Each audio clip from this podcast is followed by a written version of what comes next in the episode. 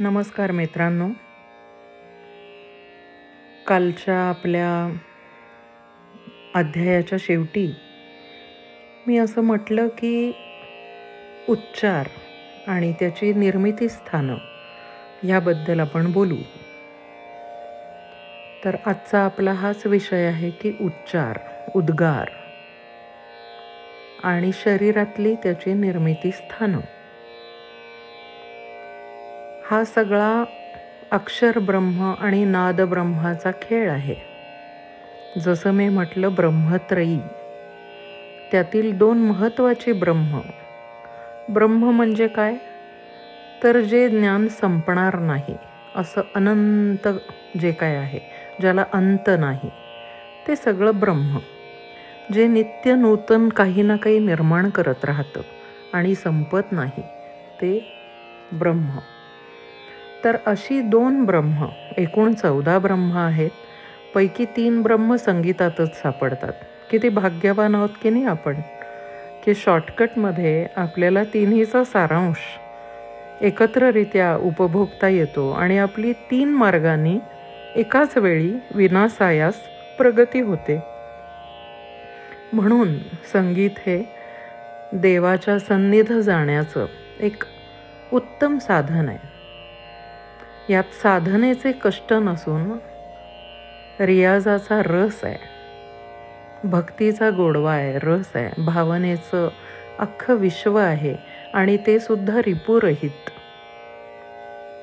कारण यात भाव सगळे आहेत रस सगळे आहेत पण ह्यात पाप नाही रिपू नाही कारण व्यक्तिविशेष नाही. यातल्या पियाला सखीला चेहरा नाही. त्यामुळे हे रस आणि चित्तवृत्ती यावर निर्भर करतं. स्वभावावर नाही म्हणजे स्वभावावर हे अवलंबून असू नये.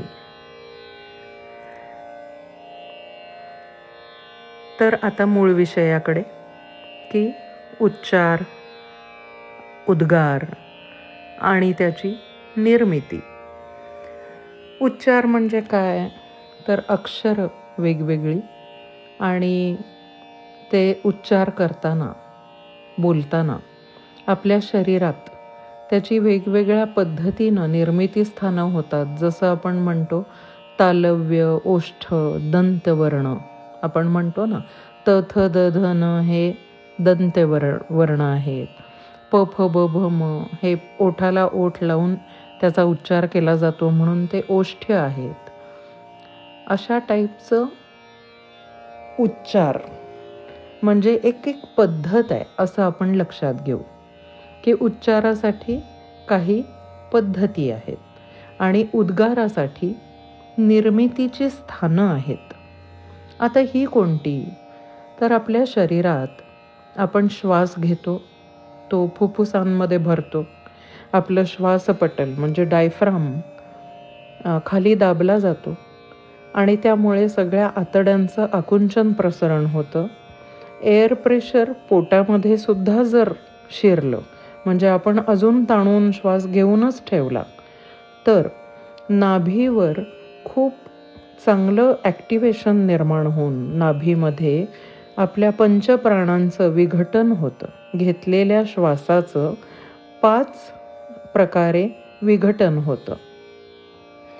ह्यात प्राण उदान व्यान अपान आणि समान असे पाच प्राण निर्माण केले जातात. आता पाच प्राण म्हणजे काय प्रकार आहे हा नेमका? फार क्लिष्ट होत चाललं आहे का माझं बोलणं? असं वाटू शकेल तुम्हाला. पण समजून घेतलं ना आणि वारंवार ऐकलं ना की हे तुम्हाला नित्य परिचयाचं होऊन जाईल आणि ह्यात क्लिष्टता उरणार नाही. फार तर काय एक एक अध्याय तुम्हाला आठवून आठवून दोन चार वेळा रेफरन्स मिळवून पुन्हा पुन्हा ऐकायला लागेल इतकंच. तर आता मी असं सांगते बघा प्राण उदान व्यान अपान आणि समान. हे तुर्तास आपण बाजूला ठेवू. आपल्याला उद्गारासाठी कुठला प्राण आवश्यक आहे? तर उदान प्राण. उदान प्राण म्हणजे काय? तर तुम्ही साधारण असं शॉर्टकटमध्ये लक्षात ठेवा की उद म्हणजे ऊर्ध्व उडान. उडान म्हणजे उदान असं साधारणत तुम्ही लक्षात घ्या. उडान म्हणजे वरच्या दिशेचा ऊर्ध्व जाणारा. उद म्हणजे ऊर्ध्व. आणि उदान तोच उद्गारासाठी उद्गाराच्या निर्मितीसाठी उदान प्राण निर्माण होतो. म्हणजे नाभीतून वरच्या दिशेने ॲक्टिवेट होणारा प्राण जी वरच्या दिशेची कार्य करतो. म्हणजे डोळे फड फडकणं किंवा ढेकर येणं किंवा बोलणं उद्गार किंवा ज्ञानेंद्रियांकडे त्या त्या जाणीवा पाठवणं. म्हणजे कानाकडे आवाज पाठवणं आवाजाचं सेन्स आतमध्ये मेंदूला करणं. हे सगळे वर जाणारे प्राण आहेत ना? तर ते वर जाता जाता सगळे सेन्स घेऊन मेंदूकडे पोच करतात. त्यातलंच एक महत्त्वाचं कार्य आहे गळ्यामध्ये उद्गार. तर आता हा उद्गार आपल्या वाणीशी निगडीत आहे असं आपण कायम म्हणतो. की आपण बोललो तरच उद्गार होईल ना? पण मनातल्या मनात पण एक वाणी असते. म्हणून वाणीचे चार प्रकार केले. वैखरी मध्यमा पश्यंती आणि परा. हो की नाही? हाही विषय आपण तूर्त बाजूला ठेवू. तूर्त आपण उद्गाराकडे वळू. आता उद्गाराची साधारणत कल्पना तुम्हाला अशावरनं येईल की उद्गार म्हणजे जो आपण कंठातून बाहेर ऐकू जाईल अशा पद्धतीने बोलतो तो उद्गार. पण आपण मनातल्या मनात बोलतो. आपल्या घशातल्या घशात मनातल्या मनात पुटपुटल्यासारखं आपण पण बोलतो. स्वतःशीच पण आपण बोलत असतो. तर काळजात बोलतो आपण हृदयात बोलतो नाभीमध्ये बोलतो. म्हणजे काय? तर शरीरातली पोकळी नाभीपासून वापरली गेली आणि जर आवाजाचं निर्माण झालं आवाज निर्माण झाला की नाभीपासूनची पोकळी वापरून गळ्यातून उद्गार निर्माण झाला. तर त्याला नाभिस्थ असं म्हणतात. नाभिस्थ म्हणजे नाभीमध्ये स्थित. दुसरा उरस्थ म्हणजे उरामध्ये काळजामध्ये हृदयामध्ये स्थित. हृदयस्थ. तिसरा कंठस्थ म्हणजे कंठामध्ये स्थित. आणि चौथा मूर्धना म्हणजे वरती नाकात नेझल म्हणतो तो किंवा त्याच्याही वर कानाच्याही वर म्हणजे डोक्यातलं आकाश जिथं आकाश आहे ह्याची आपल्याला कल्पना पण नाही आहे किंवा ते आपल्याला हमखास वापरता येत नाही. कारण त्यावर अधिकार फार सेन्सिटिव्ह लोकांनाच मिळता मिळवता येतो. तर मूर्धना हा जो ध्वनी आहे तो साधारणत प्रत्येक गोष्टीची आपल्याला कल्पना यायला पाहिजे. काहीतरी टॅली शाखाचंद्र न्यायाने आपल्याला मिळालं टॅली करायला. की मग आपल्याला त्याच्या आवाजाचं नेमकं दर्शन विजन येतं. मग आता तुम्हाला साधारणत उदाहरण द्यायचं झालं तर नाभिस्थ आवाज म्हणजे भला भक्कम बेस असलेला आवाज. असा कुणाचा आहे? अर्थातच अर्थातच भीमसेनजी. परम आदरणीय भीमसेन जोशी. त्यांचा आवाज असा आहे. नाभीपासून खूप आकाश वापरलेलं आहे त्यांनी. त्यांच्या प्राणांनाच जोर आलेला आहे. हा देहाचा शरीराचा आवाजावर असलेला जोर नसून हा प्राणांना प्राप्त झालेला जोर आहे. अर्थातच विदेहाचं सामर्थ्य आहे हे. हे कुठल्या पॅरामीटरने आपल्याला मोजताच नाही येणार. तर हा झाला नाभिस्थ आवाज.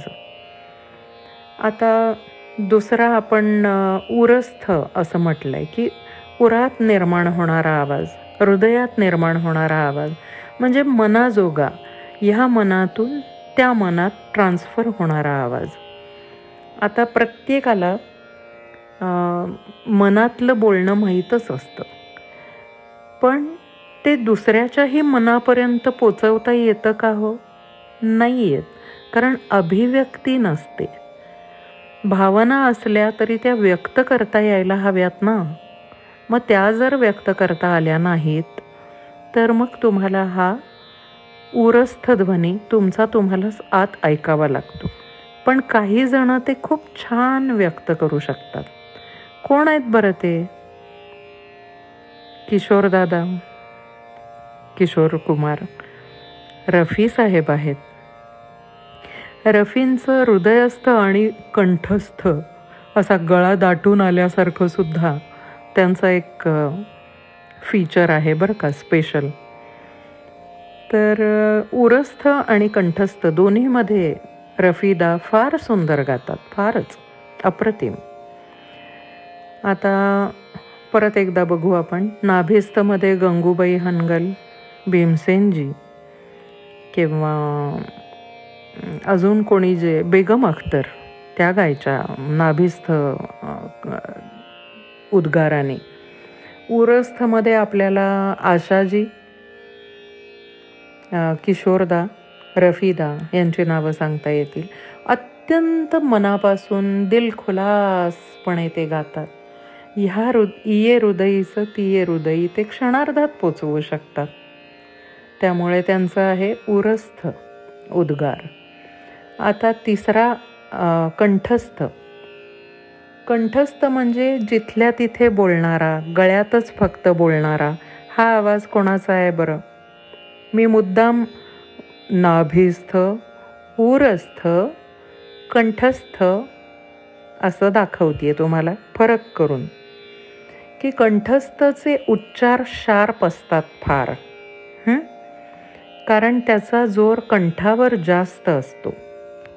आणि त्यामुळे उच्चार स्पष्ट किंवा शार्प होण्याकडे त्याचा कल जातो. आणि फक्त कंठापुरतीच त्याची निर्मिती होते हे ऐकायला अतिशय स्पष्ट वाटतं. असं कोण बरं बोलतं? तर गीतादत्त सुमन कल्याणपूर. अनुराधाजी आहेत असे बरेच जण आहेत की जे कंठस्थच नॉर्मली बोलतात ह्यात सहजता असते फारच सहज असतं ते की बोलता बोलता ते गाण्यात शिरू शकतात अगदी असे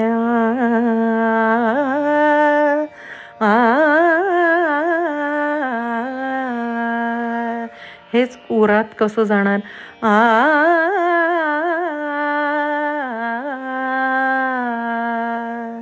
आणि हेच नाभीत कसं जाणार आ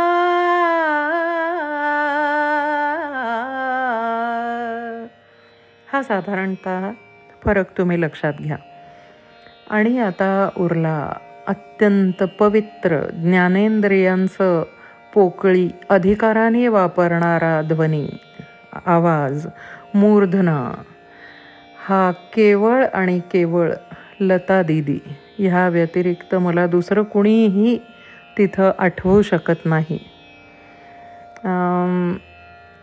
लता दिदींचा आवाजाची मी नक्कल करणं योग्य नाही. त्यामुळे मी ती करू शकतच नाही. मला धाडसच नाही तेवढं. आणि धाडस नाही म्हणण्यापेक्षा माझा अधिकार पण नाही तो. पण मूर्धनाध्वनी म्हणजे तुम्ही अशी कल्पना करा की अक्षर स्वतःला ध र आणि म ह्या तीनही अक्षरांना सारखीच मृदुता देणारा आवाज जो केवळ प्राणांनीच फुलतो. त्याच्यात शरीराचं जरासुद्धा बळ नाही. पूर्णत गळ्यापासून विभक्त झालेला विभक्त नको पूर्णत गळ्यापासून विदेही झालेला आवाज स्वरच म्हणावं लागेल ह्याला. आवाज म्हणताच येत नाही. तर हा स्वर नाभीपासून गळ्यातून वर डोक्यामध्ये जाऊन सगळीकडचं पोकळी आकाशतत्व अधिकाराने वापरून सहजतेने लिलया स्वर होऊन जेव्हा अवतरतो गळ्यात आणि उद्गारला जातो त्याला म्हणायचं मूर्धना. अगदी जसं की रिकाम्या घरात आपण गेल्यानंतर बाहेरच्या खोलीत बोललो तरी आत आतपर्यंत कुठंही सामान नसतं. फक्त पोकळी असते. म्हणून आवाज कसा घुमतो ना आपला. अगदी तसंच यांच्या शरीरात खाण्याचं जडत्व नसतं. विचारांचं जडत्व नसतं. अतिशय मुक्त असे स्वच्छंदी कर्म साचलेली नस साचून नसलेले असे जे मुक्त आणि दैवी दिव्य आत्मे आहेत. त्यांच्याच शरीरात हे डोक्यापर्यंतचं आकाश पूर्णत मोकळं सापडतं आणि त्याला ते लिहिलं सहजतेनं आवाजामध्ये ट्रान्स्फर करू शकतात स्वरामध्ये. अशा फक्त देवदत्त लता दिदी. त्यांना आजचा हा अध्याय मी अगदी मनोभावे अर्पण करते. माझ्या गुरुजींचं स्मरण करून की मला गुरुजींनी प्रत्येक आवाजाचा फील घ्यायला त्याच्याशी एकरूप व्हायला शिकवलं. ती जाणीव विकसित केली ती गहराई ती मला त्यांनी मिळवून दिली म्हणून. आणि ह्याबद्दल आज आपण इथंच थांबू. पुढच्या अध्यायामध्ये याबद्दलची प्रत्येक आवाजाचं मर्म घेतलेला एक कलाकार तुमच्या डोळ्यासमोर सहज कसा उभा राहील?